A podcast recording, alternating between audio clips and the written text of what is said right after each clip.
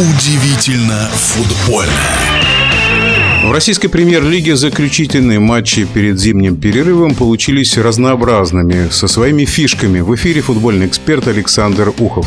В этом туре три команды играли свои заключительные матчи перед большим перерывом без главных тренеров. Локомотив, Ростов и Спартак. И ни одна из этих команд не проиграла, а Локомотив и Спартак добились убедительных побед.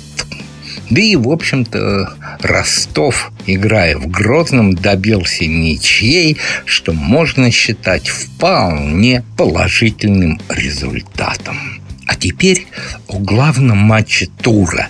Конечно, это Краснодар, ЦСКА. Результат вы знаете. Гол Кривцова буквально в самые последние минуты матча. И вот этот гол грубейшая ошибка всей обороны ЦСКА, включая даже нашего лучшего вратаря за всю историю последних лет 20 Игоря Акинфеева.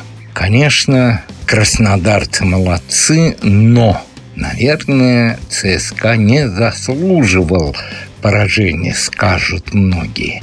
Да нет, раз проиграл армейский клуб, значит заслуживал.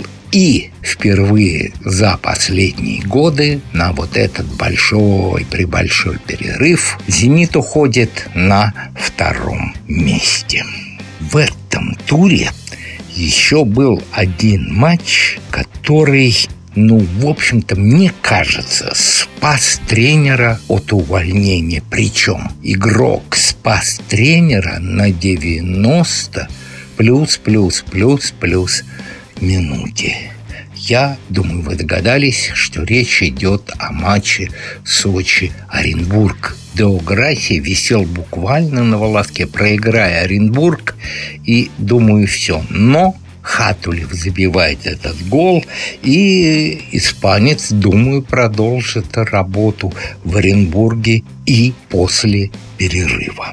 Теперь вот коротенькая загадка. Что объединяет матчи? Крылья Советов, Оренбург, Балтика, Спартак, ЦСКА, Ростов.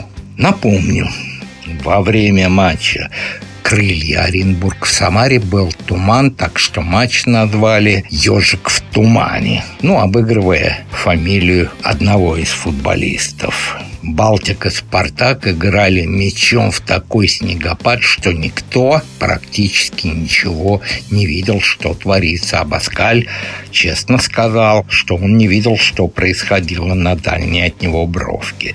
Матч ЦСКА Ростов, ну, после которого Карпин был дисквалифицирован в жуткий совершенно снегопад. Игра была. А объединяет их судья Шафеев из Волгограда, который судил и матч в этом туре «Факел Динамо», который закончился, как вы знаете, в ничью поле, ну, слов нет, какое поле. В общем, как раньше говорили, это огород. Играть на таком поле категорически опасно. И пенальти, который поставил Шафеев в ворота «Динамо», ну, мнение большинства, с кем я не говорил, все говорят, ну не было пенальти. Оба друг друга держали руками, потом пихались, толкались. Нет, пенальти есть. И судья Навари, кстати, уроженец Воронежской губернии, ничего не увидел в этом эпизоде, что могло бы помешать судье поставить пенальти. Вот так. И еще выделим этот матч, потому что вратарь Динамо Шунин побил рекорд по сыгранным матчам самого Льва Яшина. И в заключении хочу отметить, что случился мишкопад.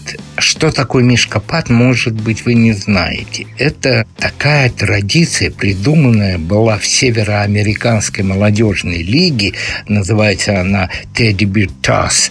Это когда болельщики выбрасывают на хоккейную арену мягкие игрушки для того, чтобы их дали детям из детских домов, из малообеспеченных семей, принесли их в детские сады и в школы.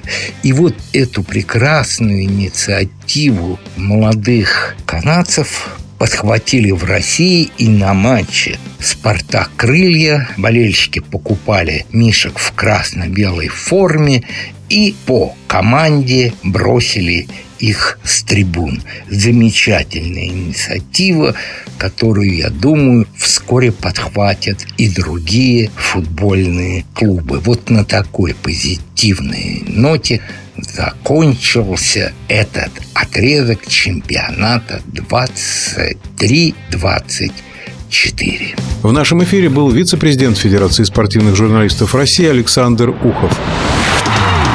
Удивительно футбольное.